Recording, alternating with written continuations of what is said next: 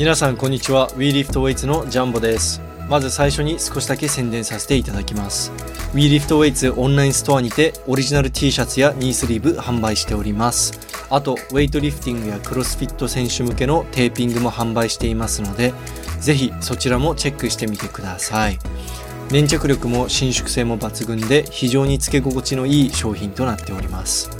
それ以外で WeLiftWeights のサポートをしたいという方は YouTube、Instagram、そして Twitter など SNS の登録とフォローをよろしくお願いします。また Apple Podcast や Spotify で WeLiftWeights ウェイトリフティングポッドキャストの評価が可能になっております。評価やコメント残していただけると嬉しいです。よろしくお願いします。WeLiftWeights ウェイトリフティングポッドキャストは重量挙げをテーマにしたニュースやトピックをお送りしています。ホストは私ジャンボです。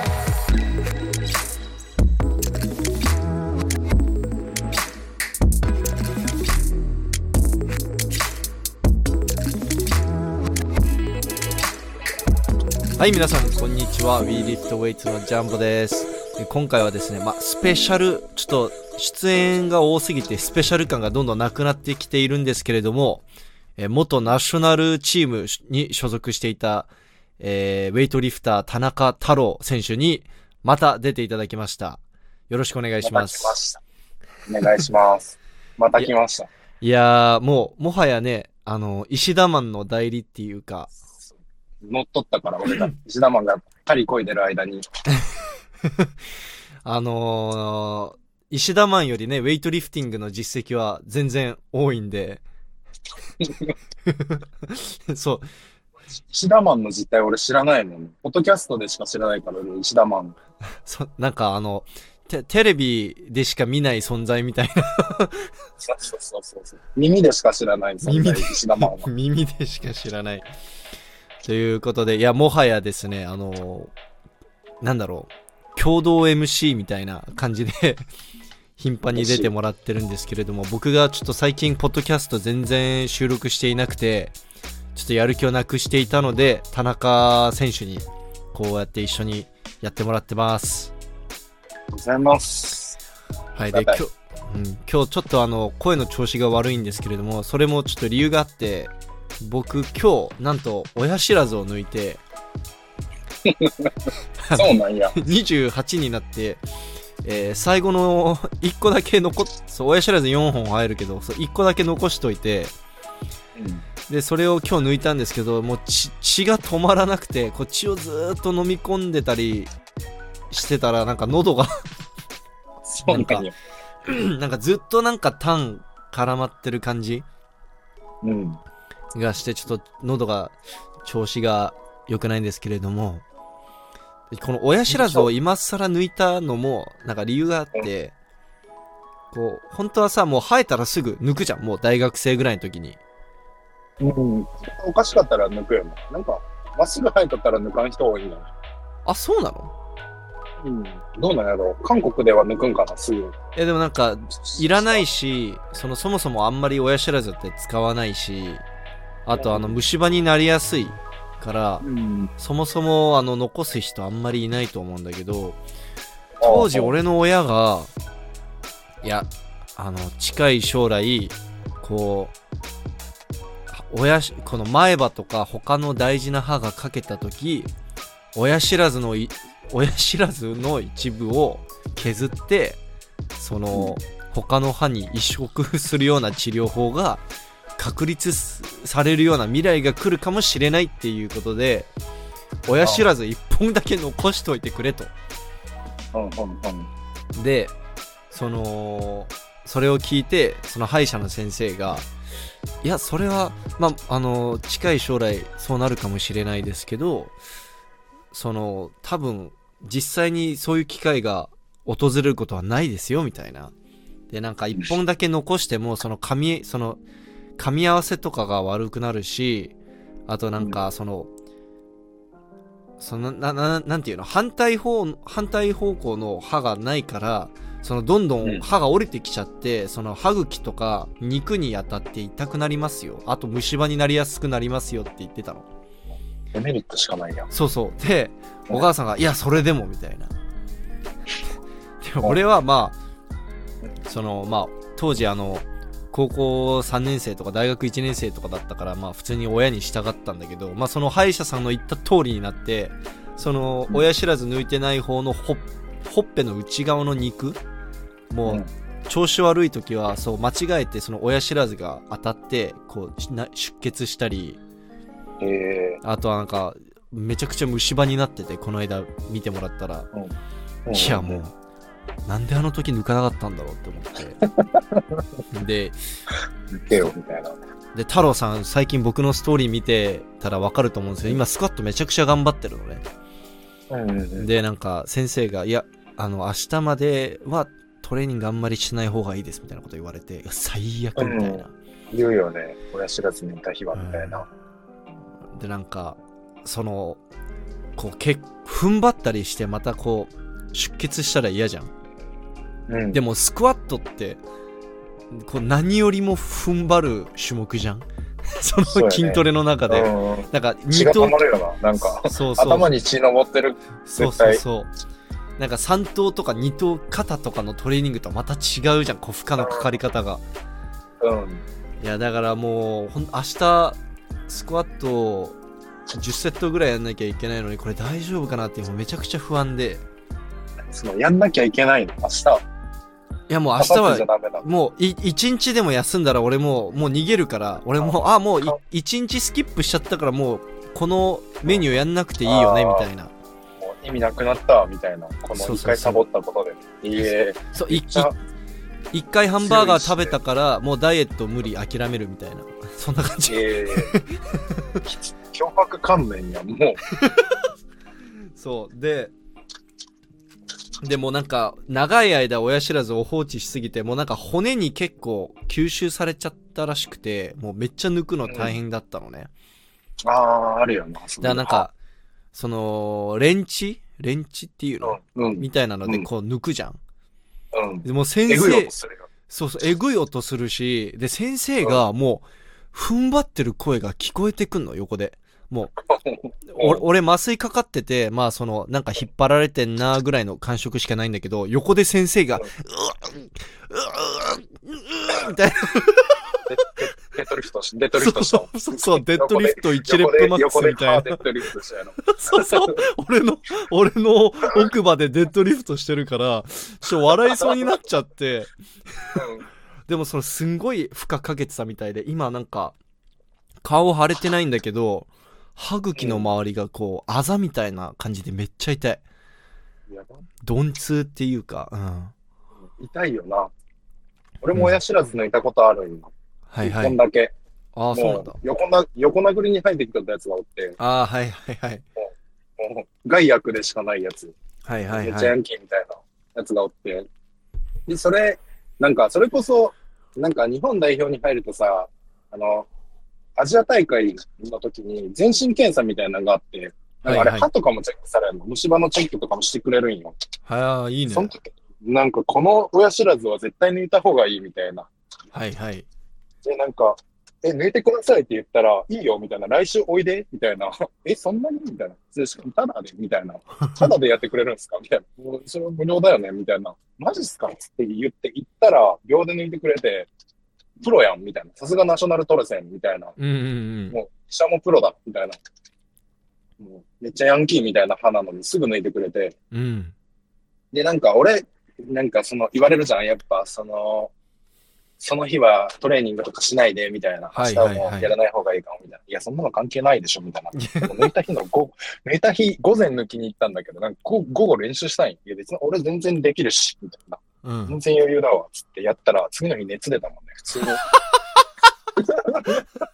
それで、そのさ、日は、できたんよ。普通に、あ、うんできるわ。ちょっと痛いけど、なんだかんだ別にできるわ、みたいな。うんスナッチやって、ハイトルやって、とやったんやけど、その日は。できるわ、みたいな。明日になったらもう、ほぼ全回復でしょって思ったら、反動出て、なんか次の日めっちゃ、もう頭熱くて、なんか、めっちゃ、ち知恵熱みたいな感じだったんやけど、多分。へえ。そう、50キロでスナッチしたんやけど、あ、無理だ、と思って、なんかや、休んで、その日は。なんか、だから、ジャンホも明日やったらちょっとどう、どうなんだろう。いや、だから明後明日、夜遅くならまだ大丈夫かなって思う、ちょっと願ってるんですけど、で当日はさすがに、ダメでしょって思ってて、今日はもう本当に安静に。うん。う。うんん。した方がいい、絶対。家の近くにこう、坂道あるんだけど、うん。その、なんか5分ぐらい遠回りすれば、こう、緩やかな坂道で家に帰れるのねうん。駅から。あ緩やかの方、遠回りして家帰ったもん。行まないよううに。ん、うん。そんぐらいは問題ないよ。なんか今日、あの、俺、ランチ大戸屋食べたんだけど、大戸屋が2階にあるのね、建物の。うんまあ、普通階段で行くじゃん。まあ、ちゃんとエレベーター乗って、大戸屋行ったよね。よく大戸屋食えたな、逆に。めちゃくちゃ気使うくない？あー、なんか、ずーっと血の味がして、うん、あんまり美味しくはなかった。あしかも、その空いた穴にさ、米粒が入らないよあ、うに。わかるわかる、めっちゃわかるんだけど。めちゃくちゃこれ、親知らず、親知らず抜いたやつみんな思ってるな。米粒がちょうど入るサイズなんよ。なんか歯を抜いた。そうそうそうそうそう穴って。ね入ったら多分あれ一生取れんから、もう、いや、米粒が。いや、そうそう。だからなんか、こう、米粒とかなんかあの、キャベツとか入っちゃって、うわ、うざって思って、こう、水の飲む、く飲むがてら、こう、水、あの、口の中でぐちゅぐちゅやるのね。うん。で、そうすると冷たい水が、その、傷にし、染みて、あ、痛えみたいな。じゃあわかるわ。親う。わーということで、あの、親知らずトー親知らずクは、トークはもう終わり。ウェイトの話しよう、ちょっとは。そう、そうですね。えっと、すえっと、実は今、えー世界選手権が行われていて、太郎さん見てますか？世界選手権。見れてないんよ。あの、仕事をしてるから、基本。ああ、あれ、あれ、ライブやってんの？ライブもやってますし、まあでも、フックグリップとか ATG がこう、随時載せてくれてるから、そうそう。あのさ、海外の選手のやってるの、めっちゃストーリーでバンバンって連動してくれるから、うんうんうんあれは見て、すげえみたいな。強すぎる。この2年間って何があった？みたいな。世界中。めちゃくちゃ記録上がってきとるやん。みたいな。なんでもないような。そうだよね。なんか、あと、今回の会場？うん。なんか標高がめちゃくちゃ高いらしくて、ああ、言っとるよな、なんかそれ。あ、なんか、今内選手のストーリーに載ってたのは、その、ぶな、なんだっけ、あの、パル、パル、パルキシオキシメーターだっけ？なん、なんて言うんだっけ？なんか。血中酸素濃度測るやつ？うん。が、の、そそれを、あの、ストーリーに載せててめっちゃ低くて、で、なんかもう、高山病、高山病みたいな。お手前みたいな。そうそう。で、みんな、なんかそれのせいで邪悪の失敗率がえぐくて、みんな、今回はああ、。クラムんだ。はあ、はあはあは多分くらんでるんだと思う。スナッチはそうでもなさそうだったけど、邪悪の失敗率、特に男子の邪悪の失敗率がえぐくて、61とか67も、なんか地獄絵図だったよ。もうクリーンジャークのところこう、で、出るじゃん、あの掲示板に。真っ赤みたいな。もうき、あそう第一試技以降誰も成功してねえみたいな。ええ全然見れてないんよな、それ。うんで、なんか、それもあって、なんだと思うけど、あの、糸数選手とか、今回うん110の130ぐらいしかやってないんだよね。あ、よしさん一本一本で終わったの？じゃあ。糸数さん、なんか、C, C グループに出てて、普段 A グループで、それな、なんならメダル争いするぐらいの実力者なのに、うん今回は C グループで出てましたね。膝痛いんでしょ？よしさうん。ん。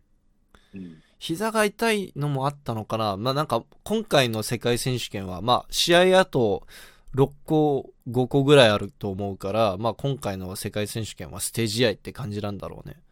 うん元木もぼちぼち頑張っとったけど、270には届いてなかったな。そう。で、あの、元木さんはまずいのが、あの、社会人で、うん。あの、平井海斗が本気出して、あれ何も200、やったんかな ?81?281? 123の160やってるから、うん。58とかじゃなかった、ジャークは。あれ？あ、58か。181だと思う。で、元木を超えてるんよ、1キロ。あ、そうそうそう。元木さんを超えていて、で、世界選手権で元木さんがもっとやれば、僕は来年もオリンピック、あの世界選手権出れません、みたいなこと言ってたけど、まあ、このままいけば出れそうだよね。で変わるんだ、そこが。うん。でもなんか、白井くんの方が、こう、やっと怪我も治って、まあ、大学生の時にもう160指してるから、あの子が一番能力高いもんね、なんか。、ポテンシャルがあるっていうか、こうスナッ実力もあるし、血がやっぱり。スナッチがやっぱり糸風さんに、ちょっと及ばないところがあるけど、う。うんん。でも、普通になんかこれからももっと伸びそうだから、なんかラックジャークもね、164ぐらいまではやってるらしいよ。うん。だからなんかちょっと今後が楽しみですね。確かに。うん。問題は体育学校ってとこやな、やっぱり。問題は。あー、問題なの？うん、なんか雰囲気悪いよな、なんか見てても。あー、そのなんかチーム内で争うからってこと？いや、わからんけど、なんか、は覇気あんまない気がした。国体の時とか、まあ、国体だからかもしれんけど、うん。なんかあんまりこう、イケイケどんどんな感じではないから、うん試合とかもなんかすごいこう、あんまり上がってこない感じなんかな、みたいな。よくわからん。んけど、見てそう思った。あんまりわからんな、でも。元、知らんから。元体育学校出身として、こううん、思ったことなんですか？それは。そうだな。はい、ということで続きなんですけれども、まあ、はい。あと、なんと僕がこう結構楽しみにしていたのが、鈴木リラ選手と高橋そうえ？いぶき選手だったんですけれども、49キロ級の、あの、日本のトップ2いるじゃないですか。うん。で、いぶきさんは、調子が悪かった、なんか怪我だっけな？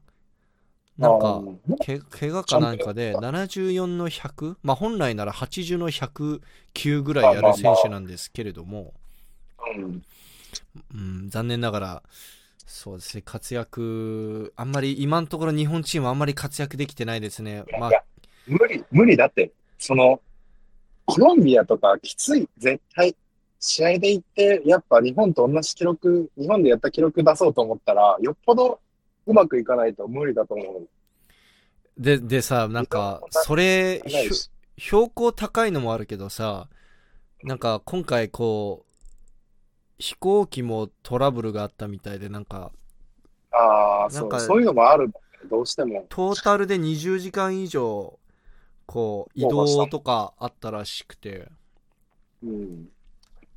なんかそ、その中でも今内は練習場で140の170やってたからすごいなと思うけど、やっぱそういうの強いんよ。もともとのなんかう、ん性質が野良犬に寄ってるからあいつなんか知らんけど、多分そういうのにあんまり影影響を受けるタイプじゃない。あなんかこ、今内は逆になんかそういうの気にしすぎるから、みんな、俺以外みんな弱いんだって言ってるタイプだから、そういうの気にすればするほど海外の試合で通用しなくなるってこう、わかっ、そう言ってたから、前。うん。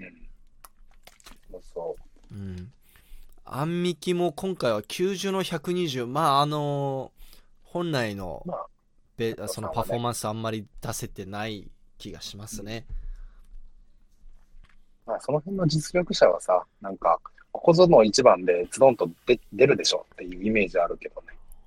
そうであの持田さんとかも最初のエントリートータル385とかその102キロ級でその自身の自己ベストのトータルでエントリーしてたんだけど、こううん。エントリーリスト一回スタートリストなんか一回更新されるじゃん現地入ってから。うん。世界選手権って。で更新された方のスタートリスト見たらなんか370とかなんかめっちゃ低めに設定してて、なんかもう A グループですらなくなって、やっぱりみんな結構影響されちゃってんのかな。20キロルールっていうのがあるんよ、国際試合って。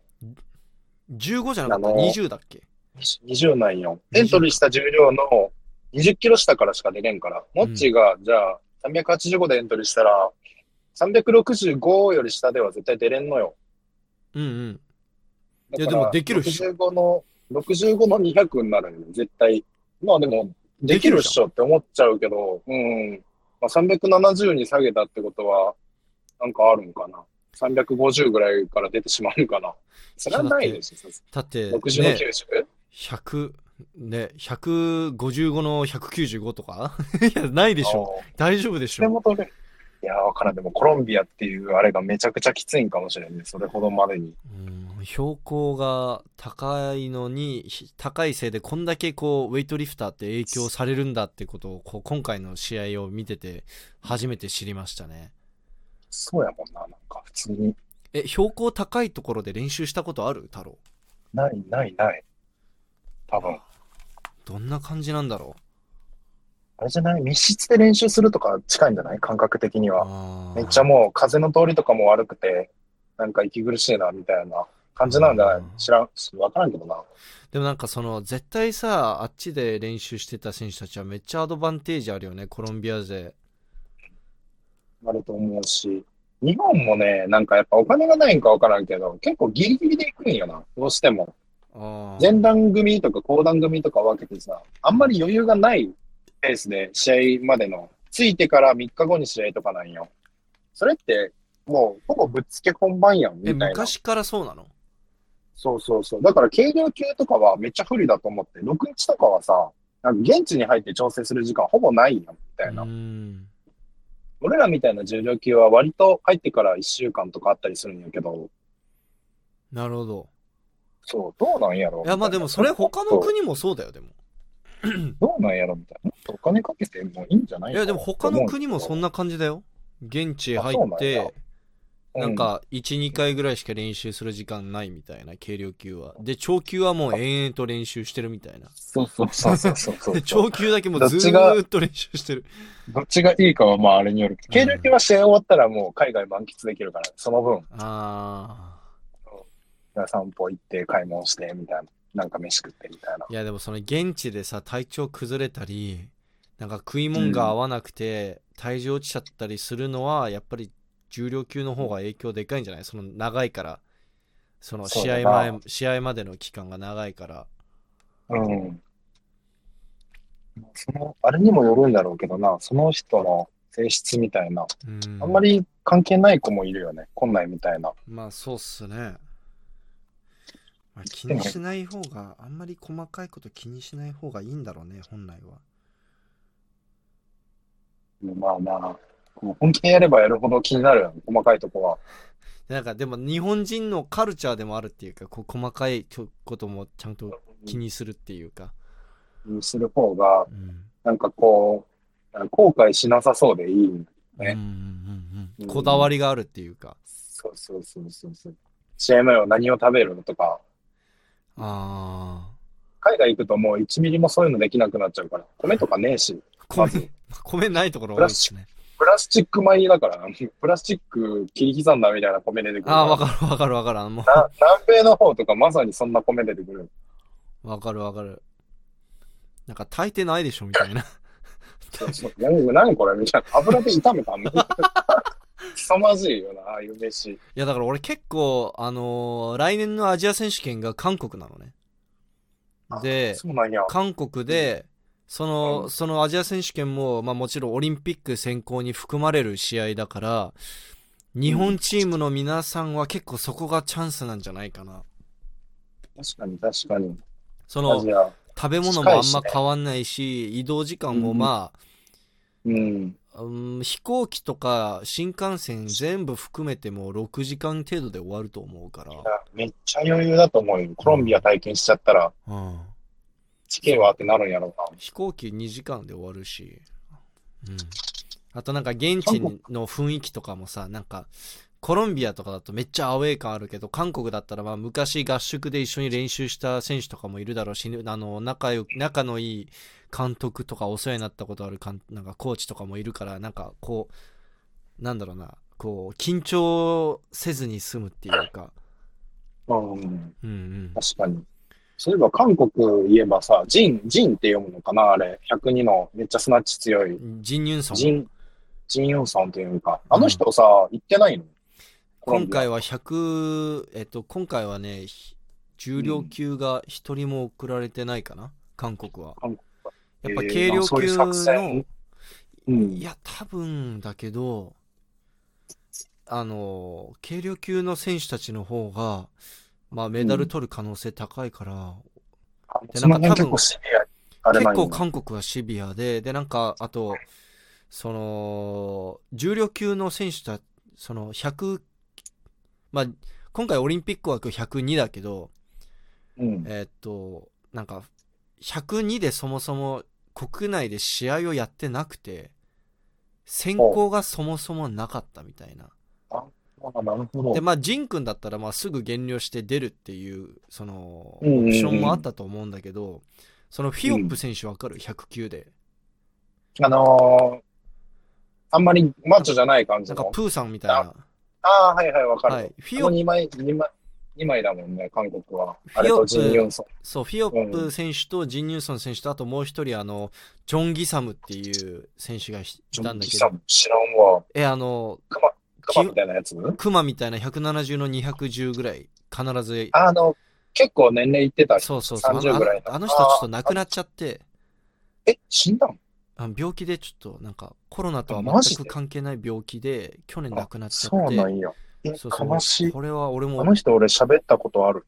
だあの人が亡くなってフィオップが、あのひ膝を思いっきり怪我してでそれでオリンピックにジン君が選ばれたの。あそうなんあやの。去年のオリンピックうんうんうんでまあそそそうでだ大体その3人でまあ、まあ、1人亡くなって亡くなってしまって残念ながらで2人残ってマジか。まあ、どっちか送るっていう話になるはずだったと思うんだけど、ちょっとフィオうんップ選手もジン選手も、怪我から復帰したばっかで、実は。あ、そうなんや。フィオップ選手はもう本当に1年前まで、スクワット100キロぐらいしかできないぐらいのやばい重症だったから、そうなんや。うん。アジア、フィオッあとプ選手、うん。この間の韓国の国体結構やってなかった。75の210ぐらい74の210、211をやって、でう、んジン君が73の213やって逆転ジャークして勝ってた。まさかのジン・ユンソンが逆転ジャークするんやな。うん。え、でも、ジン君109に上げてから、あれだよ、一応練習で225までやってるよ。マジそんなに？すげえな。102から109に上げたし、上げて、ジャークはうん10キロぐらい伸びてる。すごいな。うん。でも、102で試合出るときは218以上させたことがない。めんどくついんや。ちゃんとそこは、体でかい。そうっすね。で、ジジン君も実は腰の手術をしたばっかで、今年。えー、あ、そうなんや。そうそう、だから半、なんか4ヶ月前まで130キロで練習してたよ、ジン選手も。そうなんや。うん結構やっぱ、ガタが来るんやな。みんな。うん、やっぱ東京で、東京のためにみんな無理してたから、そこでやっぱり。りダメージが蓄積されてたんじゃないかな。だからなんかどのみち二人とも怪我し、怪我から復活したばっかで、世界選手権行っても、その、オリンピック選考に、こう、うんプラスになるような、こう、し記録を出せない。で、今回のオリンピック選考のルールって、前のルールと違って、前のルールはさ、常に、この、なんか6ヶ月以内に、6ヶ月ごとに、このでかい試合、国際試合どっかで出て、記録を残さないといけないっていうシステムだったじゃん。うん。こう平均値が高くないとダメみたいな。うん。でも今回の選考では、まあ、どっかで一回ドカーンってでかい記録を出せばいいっていうルールに変わったから、だから、いい記録出せないんだったら今回の試合はいいやってなったのかもしれない。その韓国の109キロ級の2人は。確かに。焦うん焦る意味もないしな。怪我しとんなら。うん。で、なんか今回4泊わかる ?96 の182キロスナッチしてたあー、わかる。あなんうん、182のうんわかるよ211ぐらいやってた。うん。普通にわかる。強いよね、めっちゃ。彼が96で今回のエントリートータル393とかだからかうん。だから 96の記録は102キロ級の記録に移行できるのね。100級の記録は102に持っていけないけど。うんうんうん。だから多分4泊がめっちゃその今回いい記録出すしもう4泊に4泊よりいい記録できないからもうその韓国のチームがもううん。ジン,、ジンユンソンもフィオップも送らないってなったのかもしれない。もしかしたら。確かに確かに。うん。ちょっとそこは分かんないっすね。96で182はやばいな。そう。96キロ級で181キロ以上スナッチしてる選手がそもそも3、4人ぐらいしかいないんじゃないかな。すごいな。うん。まあその国内の試合だけどね。うん。まあ、なんでもすごいよね。どっちしろすごいよね。そう、ちょっと話も変わるけど、この間インカレでも西川くんが、あれ102だったけど、165までやったの。体体重何キロぐらいだったのかな？わかる？見てないんよ、それは。ああ。いやでも絶対あれだよね。97とかどうせあんまり増やしてないでしょ。結構でかい感じしたけどな、国体で見た時よりも。ああ。でも165やってましたね。うんまあ、オリンピック階級102だから、そのまんま102で行くのがいいと思うわ、俺は。やっぱり。いやーでも、持田さんには勝てないじゃん。うん、勝てんけど、102で行った方がいいと思う。で、俺96で行くからさ。あ、いや、そう、それは太郎がハイエナ魂で。そう国内の試合ハイエナ魂そうそう。ちょっともう、やっぱオリンピックとかあるし、あんまり減量とかせん方がええよ。若いうちから。いや、そん、そんなこと言ったら、西川くんも持田さんに勝てないから、じゃあ96で勝ちに行こうってなるでしょ。いや、もう若い、若いうちからそんななんか、こう、ダメよ。ギラギラしていかんいやいやいや持田さん絶対、絶対倒す持田祐之介ぐらいの勢いで。んなこと言ったら、高校の頃から持田さんを避けてハイエナみたいな試合してたじゃないですか、太郎選手もいや、。してない、してないよ。俺、大学の時は全部持田と同じ階級で出てたよ。マジでい。や、でも高校わざと下げてたでしょ、85とか77に。あの頃はちょっと実力差がちょっと激しかった。勝ったことないもんね、結局。やっぱ強いからな。本物だから。でもスナッチは何何度も勝ってるでしょ。うん。多分な、スナッチだけだったらな。スナッチだったらね、105でね、ほぼ毎回勝ってるもんね。うん。うん。最後の方はもう何も勝ってなかったけどな。もうすべて負けとった。見たもう体格とかも負け始めて、だんだん。まあ持田さんなんか、そう結構昔、昔っていうか、105の頃パヤパヤしてたけどさ、やっぱりしとったし、なんか、あんなにでかくなかったんよ。肩幅とかも。一緒にうん94から105に上がった頃は、ほぼ同じぐらいの大きさだったんだけど、なんかだんだんこう肩がさ、バンバンバンバン広くなっていって、肩幅とかも。なんかベンチプレス190やったあたりから一気になんかガタイ良くなったよね。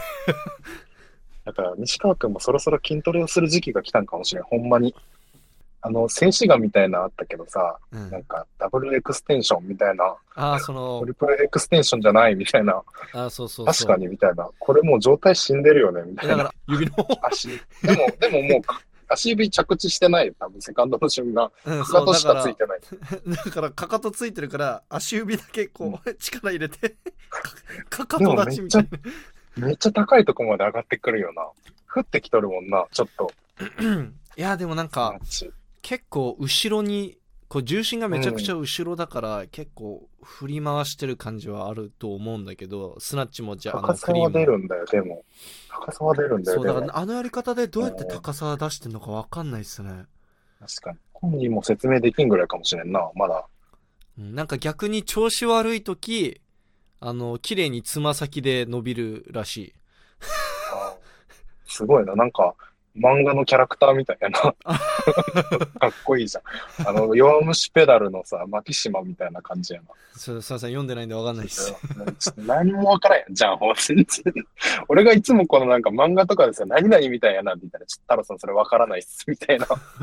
いや、ちょいつもっとあの、わからない。あの少年ジャンプのバトル漫画系だったら全部わかります。西川くんな、102で行くべきだと思う、俺は。これちょっと西川くん聞いてほしいわ、このポッドキャスト。聞いてないかもしれんけど、あの子は。西川、でも俺は96で西川選手が山本さんの168キロスナッチをあの、塗り替えてほしい俺。が抜く。俺が来年抜く、それは。69を。やるわ。で、西川くんが170やる。いや負けとるやん。1分、1, 1分だけ俺がちょっと日本記録持つわ。いやでも全日本で。96で170以上できたらすごいね。結構日本、日本人であんまりいないんじゃない ?100 キロ、体重100キロ超えてない、なくて170以上スナッチするのは。確かに。俺いける気がするけどな。どうだろう？いかんかな？いかんか？太郎は仕事を辞めればいけますね。100%。100%いけますね。仕事辞めれば。仕事したってもいけ、いけんかな？いかんだろうか。いや、し、うーん、仕事しながら行くんだったらもう、種目の頻度を増やさないといけないんじゃないですかね。でも来年の全日本でちょっと169やりたいなとか思ったけど、ふふわっと。え来年の全日本が山梨でしたっそう、山梨。しかも山梨、ジャンプ知らんかもしれんけど、前山梨でやった時、会場めっちゃ良かったんよ。けへえ。なんていうんかな、真っ暗にしてさ、なんかライトスポあ、ットはいはいみたいな。。あ、覚えてる覚えてる覚えてる。あれ、リオの予選かなんかだったんよ、確か。、なんか、なんかね、なんか、わかるわかる。こう、ライブコンサートみたいな感じで。そうそうそうそうそう。あれは結構ね、良かったんやってる側としても。いや、いいっすね。山梨、そまたああいうの、新居浜よりは。全然嬉しいです。新い居浜、新居浜も良かったよ。全然良かったけど。や、そのアクセス的に。あ、アクセスな。東京から俺めっちゃ良かったけど。いや、それは岡山近いからでしょ。日帰りで行けるぐらい岡山から車で行けるからでしょ、それは。車で行ったよ、もう軽トラで。いやー、ちょっと太郎、太郎選手、ちちなみに今、あの、どんな感じですか、トレーニングは、練習は？今月入ってからね、やっとやり始めたぐらいの勢い。なん？ちょっとゆっくりしてた。10国体終わって、うんうん、10月半ばぐらいから11月いっぱいぐらいまでは、あんまちゃんとしてない。スクワットをやって筋トレやってとか、スクワットは何キロぐらい触る感じですか？いやもうほんま210とか、めっちゃしょぼい。いや、でも、まあまあ触ってる、ね。全然ダメなんだよ、多分。え、週3もっとか。らないと。スクワット一時週4でやったのは、フロントやってバックやって、フロントやってバックやってみたいな。それ試合機でしょ？うん、あ、いや、国体終わってから、ああ。そう、やっとったけど、そうだな、なんか、あ、これちょっと間違ってるって思って、11月入った頃に、ちょっと間違ってるってなって、ゆっくりして、で、なんかちょっと酒とか飲んで、ちょっと遊んで、沖縄でさ、同級生のやつ結婚式あったのああ、あ、見た見た見た。はい。そうそう、平祐介っていう昔強かったやつ、上と。うん。知る人ぞ知る平家。の結婚式行って、葛西と遊んで、バカみたいに。いや、実はその沖縄来てよっていろんな人から、あ、いろんな人っていうか、その葛西さんとかに、葛西さんとかうん、康介にめっちゃ言われたんだけど、ちょうどその日に僕うん。のあの、バチェラーパーティーがあったんで、バチェラーパーティーって何？うんなんかあの、独身最後の、なんかパーティーみたいな。なんかアメリカンドラマで見るやつ。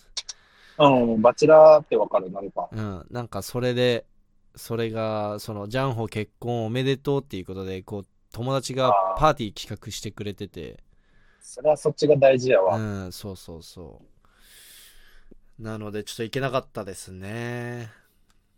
で、沖縄行って、結構遊んで、で、葛西もなんか、社会人終わってからあんまやってなかったらしくて、うん、で、なんか、ここが区切りだよな、みたいな話をして、ね、しっかり遊んだわ、みたいな。また12月入ったらウェイト頑張るわ、みたいな、葛西も言っとって、俺もちょっとそれ真似しようと思って、ちょっと俺も、せやな、みたいな。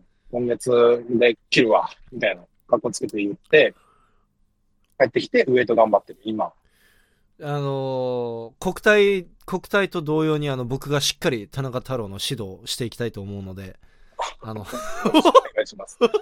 愛媛 Vlog 撮りに来た時、ちょっと俺も顔出して指導してもらう。いや、冗談です。指導なんてそんな。じゃあ、じゃあもう、あ、え、ジャンプさ、あれじゃないの？アジトできてるじゃん、なんかウェイトリフティング。あ、そうです。あの、鶴見に新しいアジトっていうあウェイトジムがあできて、れさ、あそこでさ、WLW クラスってジャンホが教えるってこと？あれ、ウィーリフトウェイツクラス、あの、僕が、あ教えるのそうです、あの、コーチ担当してます。あのクラえ、スだけ。すげえ。いいと思うわ。ジャンホ教えるの、教えるのはうまいかどうか知らんけど、ウェイトを見るのは結構ね、上手だと思うわ。オタクなだけあって。あ、ありがとうございます。いや、なんか僕は、僕の強みはあれだと思う。あの、い、そのウェイトやってない人に分かりやすく説明できるのが俺の強みだと思う。うんウェイトやってきた人は、その結、局感性の話するから、感別にそ覚のの、話。ウェイトやってきた人、ウェイトやってきたコーチたちを別にディスるとかそういうのじゃないんだけど、その、結構ウェイトリフター独特の表現ってあるじゃん。なんか。ディスディスってるね。いや、ディスってないです。ディスってないです。山本さんとか、あの、山城さんとかもディスってるもしかして。いやいやいや、違います、違います。いや、でも、うんウェウェイト、ずっとウェイトやってきた選手たちって、こう、自分たちの、こう、業界用語が多すぎるからさ、逆に職人になりすぎてな、なんかもう素人の言葉を使えなくなってるんよ。ほんまに。そそう、なんか、わからんのよ。例えば、い本当にウェイト素人にさ、急に蹴るとか、うん刺すとか、うんはめるとか言われても、何をどこに誰をみたいな、なんか、わかんなくなるから、そうそううそのそこを忘れたんよ。こう一般人向けに言語化うん、してあげられるのが僕の強みかなって。いいよそだから俺も最初何言ってるか分かんなかったから、ウェイトリフターが。いや、マジわからんと思うよ。うん。なんか、肩甲骨はめるんだよって言われて、いや、何をどこにっすか？なんか、どういうことっすかみたいな。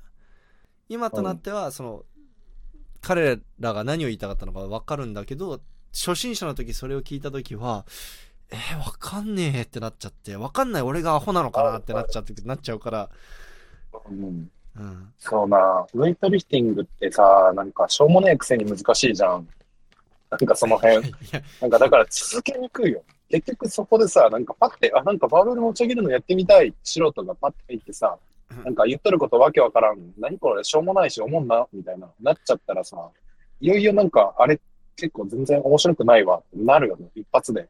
いや、うんバドミントンとかうんそういうなんかさ、簡単にさ、こう、羽を叩くとかだったらさ、もうやっとって楽しい。わからんくても。なんかその感覚がおもろいみたいまあでもそれは人それぞれじゃないですかね。なんか、競どの競技もそうじゃない？なんか、こう、突き詰めれば、な。そうするほどなんか奥が深いっていうか、ウェイトもさ、上ものその辺は超、その辺がすごいいい競技だけど、落とし込みにくいというかね。う、ウェイトもだってさ、ぐちゃぐちゃのフォームでいくらでもやってて楽しいって思えるわけじゃん。その人によっては。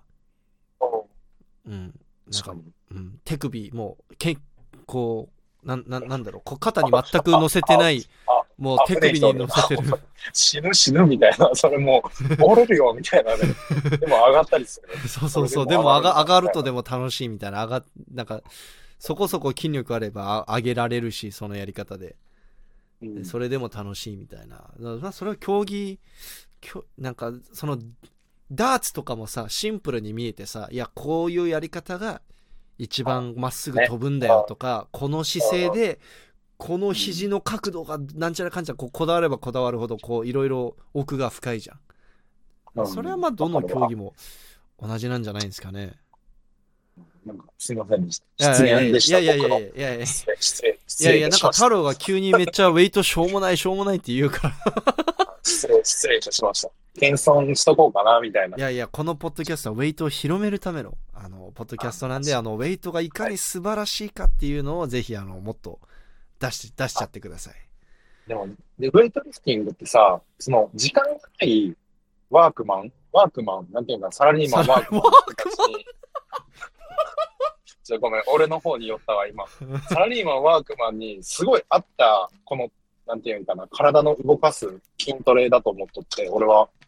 最近より強く思うんやけど、これはね、ボディビルダーの人にさ、ちょっと筋トレ習ったんよ。うんうん。で、なんかやっぱ背中の日とか腕の日みたいな、で、胸の日、足の日みたいな分けてやってるみたいな。で、そのサイクルを必ず守るみたいな感じがボディビルのこう考えじゃん。っはいはいて。なって、それって必ず決まった時間にジムに行けることが確立してる人しかできないスタイルだよね、みたいな思ってうん。うんうん。その人をディスるとかじゃないんやけど、めっちゃいいよな、そういうふうにトレーニングできてって思うけど、まあ、そういうふうにいかない人が多いじゃん。半分ぐらいはさ、多分仕事とのバランスほと、取れるって。ほとんどそういうふうにスケジュール組めないんじゃないですかね。世そうそうそう。の中ので、続。で続かないみたいな効果出づらいし、なんか結局その自分がはめ込んださ、腕の日、足の日とかが、リズム通り行えなかった。で、それが達成できなかったことで、やる気なくなっちゃって、みたいな、なんかもういいかなみたいな、ジムうんあんま続いてないわっていう人も多いと思う。うーん。でも、ウェイトリフティングって全身運動だから、もうスナッチ、クリーンジャーク、あれ、うん、ほとんどの部位使ってるし、なんかまんべんなく鍛えることができてるから、うんうん。その、競技として見るだけじゃなくても、その普通に筋トレとして見たときに、例えばなんか、もうめっちゃぐちゃぐちゃのタイミングになってしまう。月火行って、行けたけど、水木金土日月行けなかった。で、うん次の日、次の週の火曜日また行きました。ってなっても、効果出やすいんじゃないかな、みたいな。どっちかっていううんと、普通の筋トレとかよりかは、すごいバランス取りやすい、最強の筋トレなんじゃないかな、みたいな。俺はもう思っとって。それちょっとこれ。れ言っとくわ、ポッドキャストで。その、今意外とうん。始めやすい。だ今た太郎が言ったこともそうだし、あと俺がすごくウェイトがいいって思うのはその普段こう、使わなくなるような可動域を使うわけじゃんウェイトってはいはいはい。うん。だからさその本当どんどん年取って特にサラリーマンとかデスクワークが多い人だとさこうどんどん肩周りとかこうどんどん猫背になって股関節周りも硬くなっていくわけじゃんうん。でそういう人がこうウェイトをやりだすとあ首の痛みがこう取れましたとか、こうなんか腰の痛みとかこうひなんかスコアその深くしゃがんだりすとか頭上に何かこう上げる動作ってこう自然と姿勢が改善されるじゃん。うん。だからそれでなんか体の調子が良くなったとかまそういうのもあるからてかまさに。俺がまさにそうだから。うん。いや、これめっちゃいい話なんだよ。ここ使おう。ちょっと。じゃあさっきじゃあ ウェイトしょうもないって言ってたくだりあのカットですあ、ねあこはちょっと切っとこう。ちょっと悪いこと言ったわ。失言じゃったわででも実際に僕もあのウェイトやる前はこうなんだろう背中あの首の後ろからこうバーを握った状態、まあそのバックプレスとか絶対できなかったのねなんならそれやったら次の日肩痛いみたいな その柔軟性がしょぼすぎて、でもウェイトリフティング始めてからその可動域、まあ、頑張ってストレッチしたりとかして可動域ゲットして、うん、でなんかそういう姿勢とかこうウェイトリフティングで当たり前な姿勢なんだけどこうできるようになってからやっぱりその自分の体こうもっとこう気に気気使うようになったっていうか。うんうん、あると思うわ。気使うっていうのも大事よな。自分の体に対して、こう気を使うっていうのが、意外と普通に生きてたら、できてるようでできてないこと多いじゃん。できてないっすねみんなうん、そう。そういうのを始めるきっかけにもなるよな。めそうっすねちゃくちゃいいいや。だからすごいこの社会人、仕事しながらバランスの取りやすい全身のトレーニングで、なおかつ関節の可動域とか広がって体の調子も良くなり、うん体の調子を気遣えるようにもなるっていう、普通の筋トレやってるだけでは得られない、この素晴らしいトレーニングなんじゃない？そう。ちょっとめちゃくちゃ脱線しましたねそのビルダーさんとさ、一緒に筋トレやったけど、めっちゃ追い込んだな。ほんまに、ああ、でもすごいな。こんな、一部位をこんな追い込むんや、みたいな。で、そう。あの、バックサイド、サイドバックかなっていう、あの、ポージングみたいな、ちょっと習って、あはいはいこのポーズ、このポーズだけちょっと習っていいですかみたいな。あ、バックサイドみたいな。その、ボディービル何も知らない子が、これやりたいっていうのは、初めてだね。大体なんかさ、なんていうんかな、 most muscular とかなんかある、有名なポーズ。そうだねあそういうのだけど、みたいな。バックサイドやりたいって子いないよねバッ。クサイドはえあれねじるやつ？なんかねじりながら背中見せるやつ？そう。しかもあれってなんか公式のフォームじゃないじゃないよあれ。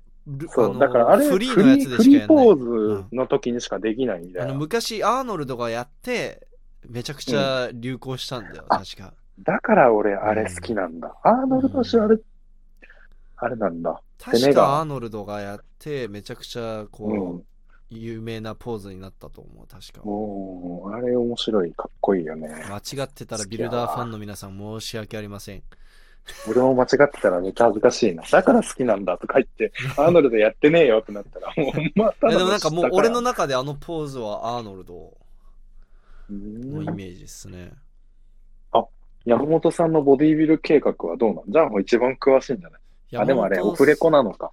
山本さんのまだボディビル計画は、まだ見てんまだ見てないよ。山本ボディービル転校のやつ、WLW。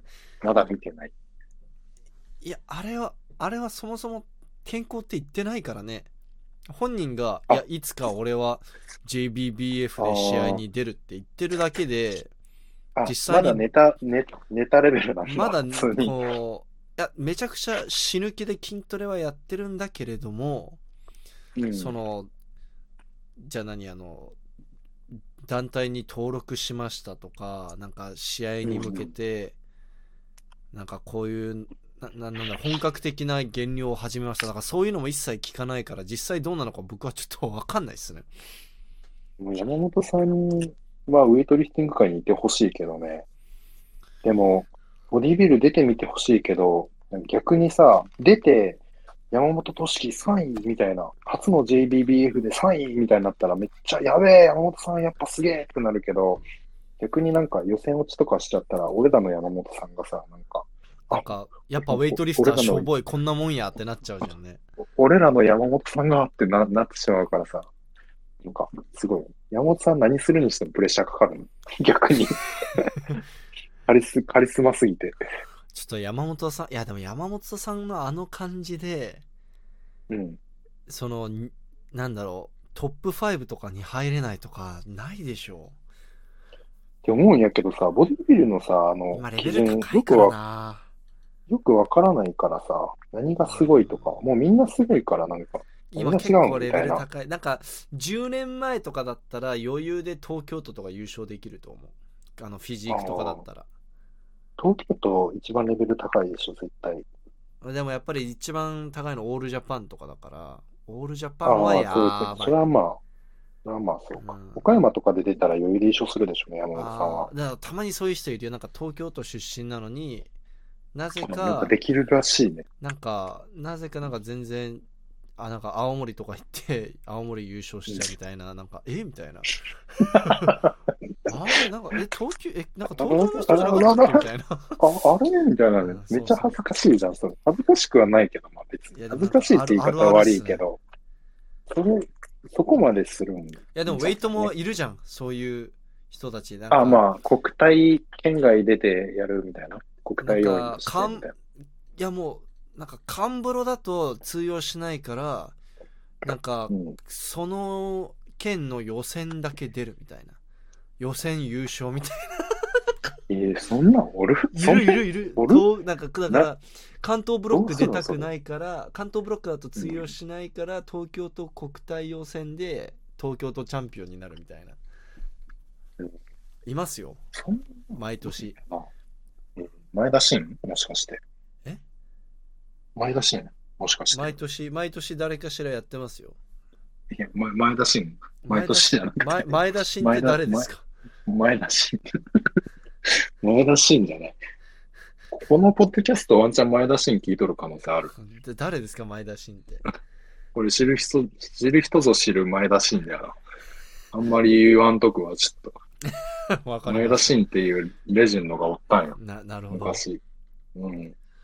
そんだけやな。あなんか前田真のせいで滑ったわ、俺まで。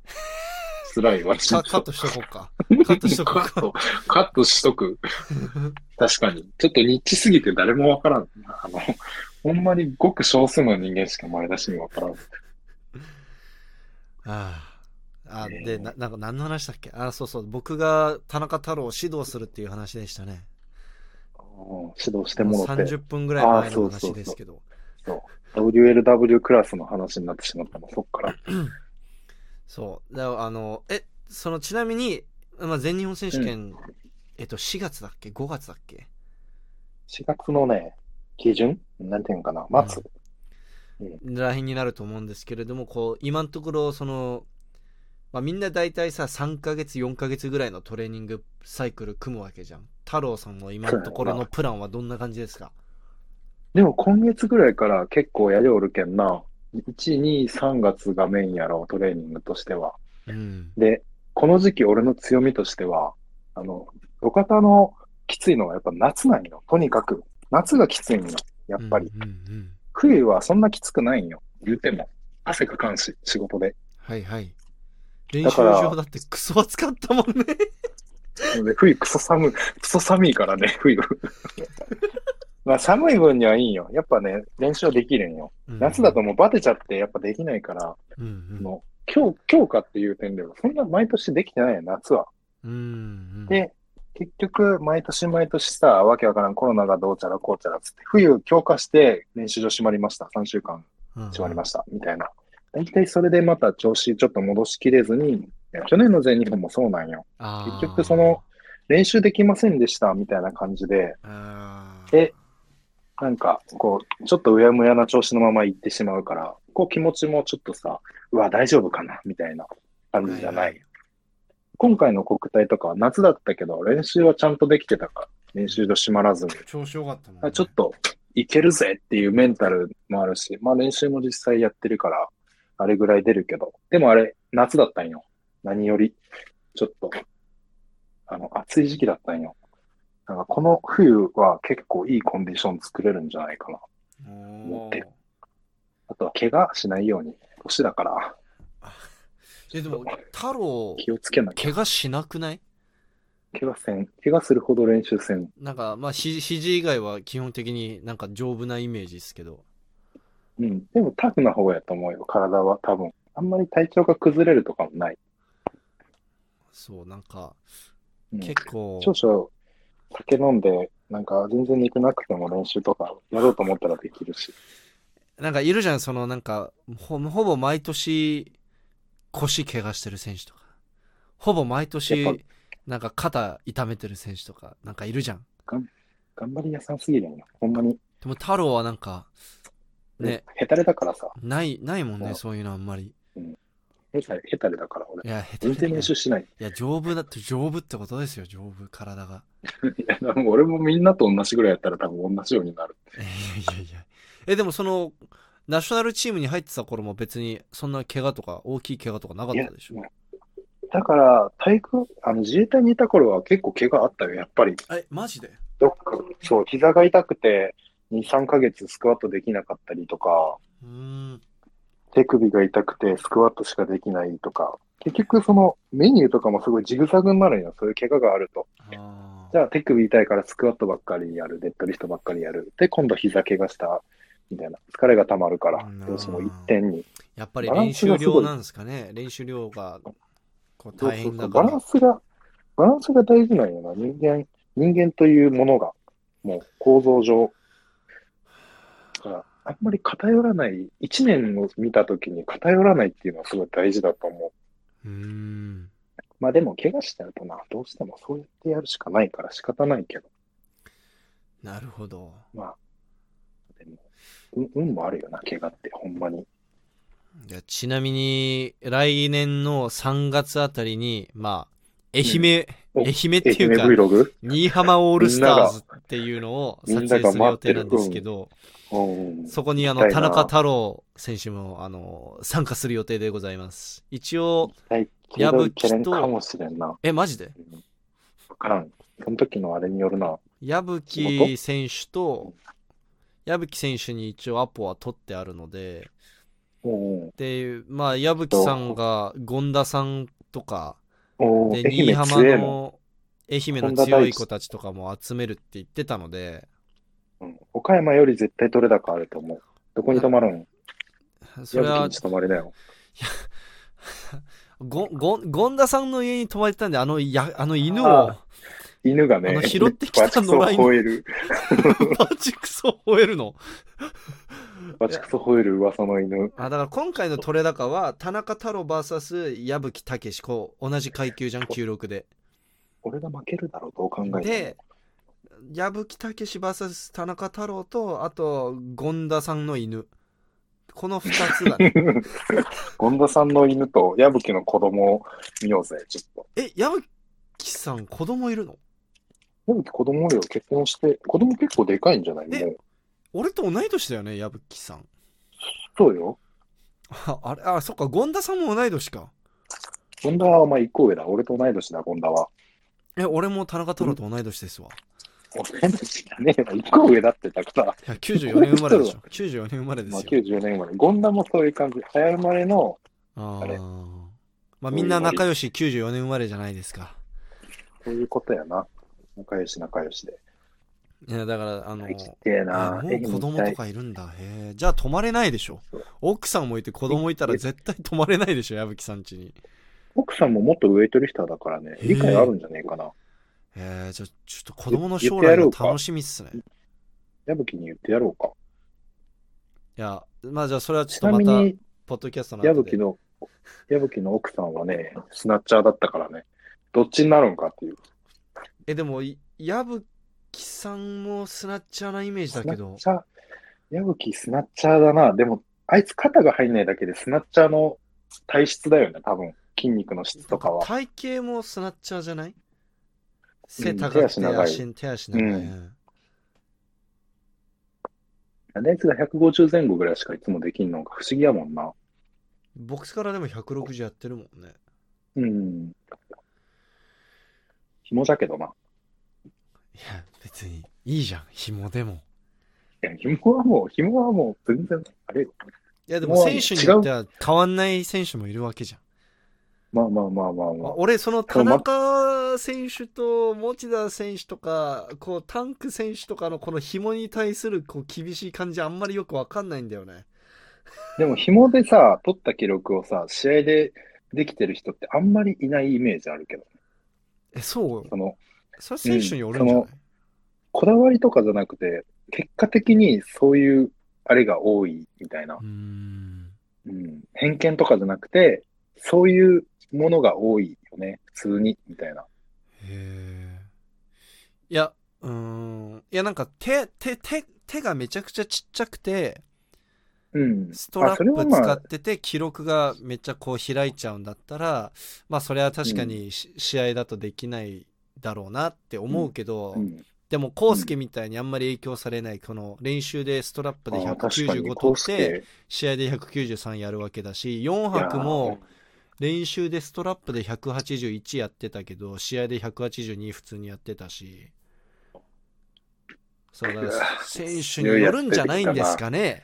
選手によるんじゃないんですかね。畜生、失言でした？もしかして？いやでもまあその僕あのストラップとあの素手で記録10キロぐらい差があるんで、まあ、田中太郎の言う通りだと思いますダメだよ。ダメだよ。負けてる。ま負けてる。俺の勝ちだよ。でも俺が、そう、紐使って俺スナッチできないんよな。なんか、持田さんと同じパターンっすねわからんのやけど、なんか、太くなって、感覚変わって、ああはいはい、はい、逆にダメな、逆にダメなんよな。あだけん、自分ができないから認めるわけにはいかないみたいな。持田さんはなんかめっちゃバーがくっついてくる感じがなんか感覚が違いすぎて無理って言ってた、そうそう。感覚が違いすぎるんよな。ほんまに。でももう全く別物みたいな感じでもくっついてくる感じがいいいいんじゃんって思うんだけどその俺はその まあ確かに。楽なんかもしれんけど。どうなんやろうな。なんかその、そうやな。でも結局紐つけてスナッチしたってことがもうここ何年もないから、ほんまに、あそう。あの、合宿とかで手がは、ハイレップとかしないもん、もーあしないう。しないしない。はい合宿とかでなんかめっちゃ手痛くて、もう手のひらが痛いからってストラップつけてスナッチやってたぐらいの記憶しかない。あ手の痛みから。ーいやまあでもこれでもちょっと良くない感じやな。なんかこの、あの、スナッチャーの変なさ、こうこだわり強すぎて、自己主張めっちゃ激しいやつみたいになったな、今。いやでもまあそのプロの選手がストラップ使わないっていうのはまあまあその、まあ、プロフェッショナルでいいんじゃないかなと思いますでもなんかなんか持田さんとかまあ山本さんとかもそうなんだけどめっちゃ厳しいんだよねなんかストラップ使う人に対して なんかまあどうせ紐やろっつってどうせ紐やみたいな感じがえ別にうん。なんか試合でいい記録取れてるんだったらよくないって思うんだけどうん。うんちょっと厳しい気がします。紐や。ひもや。ひもやん。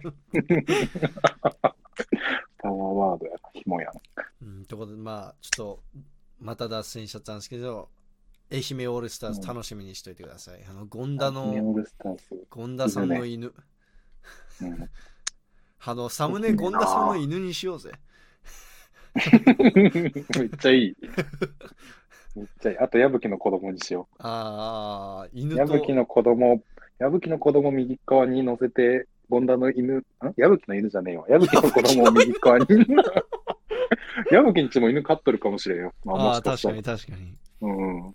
だけど、その子供と犬をこうバーサスみたいな、スマブラみたいな感じにして、それをちょっとサムネみたい何の動画みたいな。これ、あれ？このチャンネル俺登録してたっけ？みたいな。ウィーリーあれ？みたいな。に。リフト。あ、てか、そういえばウェイ、トあ、あの、田中太郎、こう、岡山オールスターズに出演していただいたじゃないですか。なんか、それがきっかけで、なんかクイズ番組出たんだっけ？そうそうそうそうそうそう、これジャンボに言いたかったよ。なんかさ、それがきっかけなんかわからんけど、なんか急に電話かかってきて、うん誰と思って出たら、なんか、玉島テレビっていう超ローカル番組あるんやけど、は い俺の生まれた地元でしか放送されてない、もう倉敷しか。倉敷よりももっとちっちゃい。もう直径、直径 20, 20キロぐらいの円の中ぐらいしか。放送されてない番組から急に電話かかってきて、うんなんか、田中さん、今岡山に住まれてるんですかみたいな。あ、そうなんですよ、みたいな。YouTube の方拝見しましたみたいな。YouTube みたいな。あんなのもされてるんですね、みたいな。いや、あれ僕じゃないです、みたいな感じで、なんか、で、打ち合わせしてみたいんですけど、いいですかみたいな。あ、行きたい、行きたい、つって言ったら、なんか YouTube のあの編集は、すごいですね。誰がやられてるんですか？みたいなああ、嬉しい。感じで、あなんかほんまに褒められとるみたいな。これはなんかジャンホを持ち上げてるとかじゃなくて、普通になんか、あ、めっちゃ褒めてる、この人、みたいな。テレビ番組やってる人がジャンホを褒めてるみたありいな。がてえ。でも超ローカル番組だから、あの、多分ね、その人自身も、そんなに、あれなんだろうね。まだ、しかも俺の二つ下って言ったから、その子は。多分、あんまりね、まだ、その技術的にそういう、験が浅いっていうか。その編集とかも多分、あんまり自分でしたことないぐらいなんかな、みたいな。うんうんうん。そうそうそう。で、なんかすごい、すごいですね、みたいな言っとったよ。嬉しい。うん。え、そのクイズ番組はどういう人が出演してたの、マジで、去年はなんか毎年やってるらしくて、1時間ぐらいの番組なんだけど、なんか、去年はパラ、パラ、パラオリンピックのアーチェリー選手が出て、なんか倉敷劇団っていう劇団の偉い人が出て、みたいな。で、玉テレのアナウンサーが出て、みたいな。で玉島とかいう超しょうもないローカルのヒーローみたいなのがいるんよ。玉島っていう地区の。玉島生まれとったらもう玉島はみんな知っとんやけど、まあ、あそれ出てみたいな感じらしくて。まあ、別に何がどうっていうような、あれじゃないんだけど。えあのー出るんだけど。た太郎さん結構活躍されました？その番組で。まだないよ。でそれこそ来週ぐらいに収録するって言ってた。えー、え、それ矢吹さんも出るの？矢吹が出るわけねえやん。玉島の番組なのに。愛媛のやつ出るってわけわからんやん。あーえた太郎選手は何枠で出るんですか？俺だからそのアスリート枠みたいな感じ。そうなんか国体準優勝みたいな感じで出る感じ？紹介される感じ？いや、もうなんかその地元でウエイトリフティング頑張ってる人みたいなえ感じ。そんなえそんなななんか地元で野球教えてるおじさんみたいな感じでそう紹そうそうそう。だからそれぐらいの緩めの枠で出るよ、俺は。それちょっと嫌だないやなんかもっともともとさ日本代表選手とかなんかもっといい枠でさ紹介してほしいなそこはあ、でもあれって言っとったよ。来年ドキュメンタリー撮らせてほしいみたいな言っとった。ええいいねなんかだから、田中太郎の全日本までを追ったみたいな感じでやりたいみたいな。じゃあ来年の岡山オールスターズはその人にお任せしますわそうそうそう。でも、ジャンホのおかげで、ちょっと俺やっぱ、なんかカメラ慣れしてるもんな。カメラ慣れっていうか何、そういう、慣れた。メディアなすげえありがてえ。もう恥ずかしくねえもん。なんか別にテレビ局とか行っても。まあちっちゃいからだけど、そのテレビ局が。まあでも24時間カメラ向けられてたらねそりゃ慣れるわ俺もうずーっとカメラ向けてたもんね一もう2日間もうずっともうカメラ目線なんてせんよ。俺はうん。そうそうカメラ目線。カメラ目線はもうアマチュアのすることよそうそうそうそう。そうなかったからね。レンズを意識しちゃあかんなんか、なんか言おうと思ってたんやけどな、それと。うんで、あ、そう、あと普通に、あれ、あの WE リフトの、なんだっけ、倉敷オールスターズはなんか、一般の友達とかも見てくれたりして、うん。なんかそう、めっちゃかっこよかったって言ってくれたりするな。うん。あひら平中さんがめっちゃ大絶賛やしとったね。平中さん大が「太郎太郎ほんと変わってないよね太郎。太郎めっちゃ面白かったわ」みたいななんか 言ってて。なんか沖縄でさ、結婚式やった時、ひろやもいて、うん。なんか、ひろやめっちゃいいやつなの、あいつ。はいはいはいなんていうか、自分よりも人のことを大事にしてしまうようなぐらいうんで、結構人のこととかも否定しない感じ。はあいいよ、みたいな。なんなんかやりたいわって言ったら、いいよ、じゃあそれやろうかってタイプなんだけど、うんなんか沖縄の時はめっちゃ酔ってて、あなんか結構バンバン、葛西とか俺にも結構しいつも言わないような失礼な感じで来てて、なんか、ヒロヤ、ヒロヤ、いつもあれぐらいの方がいいよな、みたいな。なんか、いっつもちょっと優しすぎてさ、気、気聞かしてくれるから、みたいな。あんぐらい失礼でも全然いいんだけどな、みたいな話をして、葛西と。うんうんヒロヤ優しすぎてな。そういう感じね。そうめっちゃおもろかった。今はちょっとおもろい話しようと思ったけど、なんか結構がっつり下ネタみたいなの入るからやめたわ。あヒロヤのさ、まあちょっとおもろい急に話があった、あ急にあったんやけど、平中さんの評判も落ち 落ちるかもしれないから。ヒロヤ、ヒロヤのめっちゃおもろい話って言おうと思ったけど、なんか、ちょっとやめたわ、今。普通に WE リフトじゃないとこで話すわ。了解です。うんいやー、あの、岡山オールスターズに、あの、その女の子たちも出てもらったじゃんうん大学生の。あの、うんうん名前なんだっけ、あの、えっと、髪短い子、えっと、モニカちゃん。あ、モモニカちゃん。モニカちゃんと社会人で、まあ、レディースカップで話して、うん。あ、見ました子ちゃんと挨拶とか来るやろ。そうそうそう、あ、意外とちゃんとしないの。で、なんか、あれ、岡山オールスターズあれいじってますよねって言われて、いや、違うよ、違うよ、つって、アイドルみたいな、岡山のアイドルみたいなって言って、頑張って言いそんな訳して。くだりあったっけ？え、なんか、岡山ガールズみたいな感じで紹介されてたじゃん、最初、イントロで。うん、しとっでたしとった。あれいじってますよねって言われて、いや、違うよ、つって、いじってないよ。あれいじ、あれいじっとったんちゃう俺全然気づかんかっいじってた。ないよいじられてたんうん。そうそう。あいや、なんか、なんか、なんちゃらガールズみたいな、なんか、こう、アイドル風みたいな感じで。うんうんうん。ああ、なるほどな。AKB48 みたいな。そうそうそうそうそう。そう、豆柴の大群みたいなね。あ、わかんないか。うんまあでも、あの、ちょっとわからん。う んでも、そんな感じでね、紹介したかったんだけど、なんか、日体の、あ、日体じゃないや、なんか東国の、その同級生たちから、あれ、あれ、なんかモニカちゃんいじられてるよ、みたいな感じでそんな感じなん や。言わごめんなさい。俺が、俺が一番いじられとったけど、あのノリ。間違いないっすね。うん、俺がもう滑り散らかしとっただけや。あの、持田さんも、普段うん WE リフトの動画あんま見ないらしいんだけど、うん。あの、でも、あの、ユンボスナッチだけは見たらしい。ああれあれはその瞬間だけ？あれは見てえみたいな。あと、あの、は薄毛エピソードとかも、葛西さんがめっちゃ大爆笑して。葛西、葛西沖縄でさ、なんかウィーリフトの話しとって、で、そのなんか俺の倉敷オールスターズで、ここ見てないじゃんみたいな、こんな感じだって言ってたでしょ。いや、俺あの薄毛のとこしか見てねえよ、みたいな。あそこが全てでしょ、みたいな。お前自分が出とるとこしか見てねえよ、みたいな。あの、太郎、太郎見えてるよっていうとこでしょ。そうそう。あの顔まさに、あの、あのカットインよく使ったよな。まさにあんな感じの顔だったもん、あいつ。笑ってる時大体あのかんなんか人をあの、人をこちょっと小バカにしてちょっとる時の顔してるな。ですなうん。あということで、えっと、太郎さん、ちょっと、ポッドキャストが伸びてきたので、うん。もうすぐ締め、なんか。ちょっとかなり脱線して雑談も増えてきたので、ここら辺で切り上げ雑たいと。思います。はい。なので、ちょっと今回のトピックは、まあ、太郎選手のトレーニングと、まあ、世界選手権の話とかがメインなところになるかな。うんはい。すいません、急に切り上げちゃって。世界選手権とかインカレの話をしっかりするべきだったよな。ほんまに。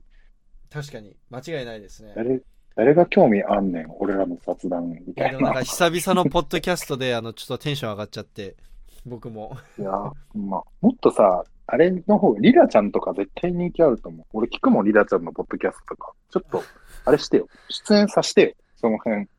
あ、でも、リリラちゃんのインタビューの動画とかトレーニング動画とか最近上げましたよ。ああ、あげとったな。うんで。もやっぱ、あ確かにあれ耳だけで聞けばいいんだな。あれかけてから。え、あの、インタビュー動画最後まで見た？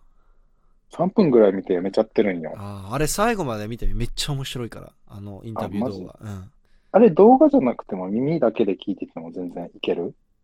あーじゃあ最後の2分間だけちょっと見てほしい動画を。動画で？う動画で？んあの、マル秘映像が含まれてる。あ、そうなんや。うん。いやー、絶対、ポッドキャストめっちゃいいと思うんだけどな。俺、これいろんな人のやつめっちゃ聞きたい。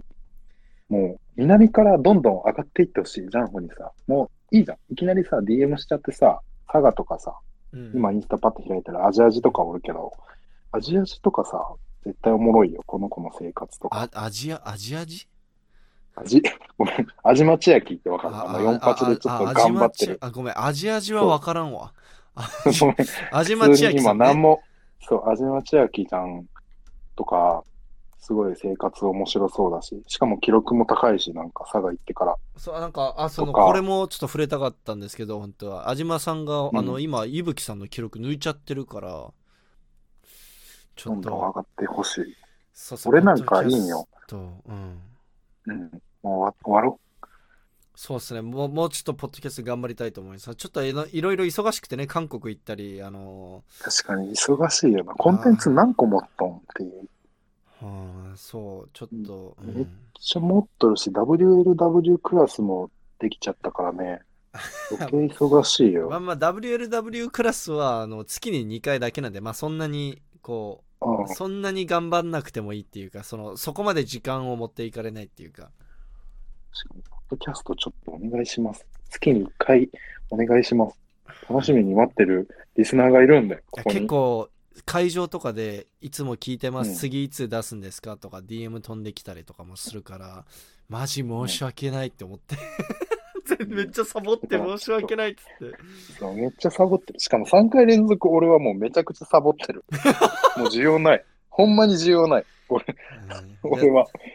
次はあほのい。やでも一人でやるってなるともう本当に寂しいんでモチベーションが上が上がらないんで次、味間千秋ちゃん行こう。ちょっと。指名ですか？太郎さんの指名ですか？あ、そうしよう、そうしよう。このさ、次は誰ってさ、そのリフターにさ、やってもらえって。そしたら、ジャンホも行きやすいじゃん。指名がかかったんですけど、みたいな。なるほどあじまさんからの指名として、みたいな。次は、えちなみに太郎さのん安島千秋さんと仲いいんですか？うん、仲いい、仲いいというか、まあ普通に喋るよ、全然。前卓球したことあるんよ。ああの子がまだ、J、うん、JK の頃に JK 卓球して、そう、あの子がまだ JK の頃に卓球して一緒に合宿で、なんか、めっちゃ幸福感高かったよ、あの時。懐かしの思い出。そう、これちょっと、これちょっと使って、ちょっと俺、安島千秋と、安島千秋が JK の時に俺卓球したことあるから一緒に。じゃあちょっと自慢だからに伝えといてください。あの、WeLift の俺が？ポッドキャスト出てほしい。うん。これ今からジャンホが安島に、安島に DM 送るから、ぜひポッドキャスト出てね、みたいな感じで、ちょっと伝えといてください。それ、それ俺が言うのなんか恥ずかしいの。ちょっと違う子指名しようかな。いや、なんで？急に。そんなに仲良くはないよね、実際。その。卓球したことがあるってぐらいで。会場で話したりするぐらいでま。あでも、安島さんは僕もぜひ出てほしいので、ちょっと聞いてみますわう。ん。あの子の胆力みたいな絶対おもろいと思うよ、話聞いたら。そうっす、本番に強いしね。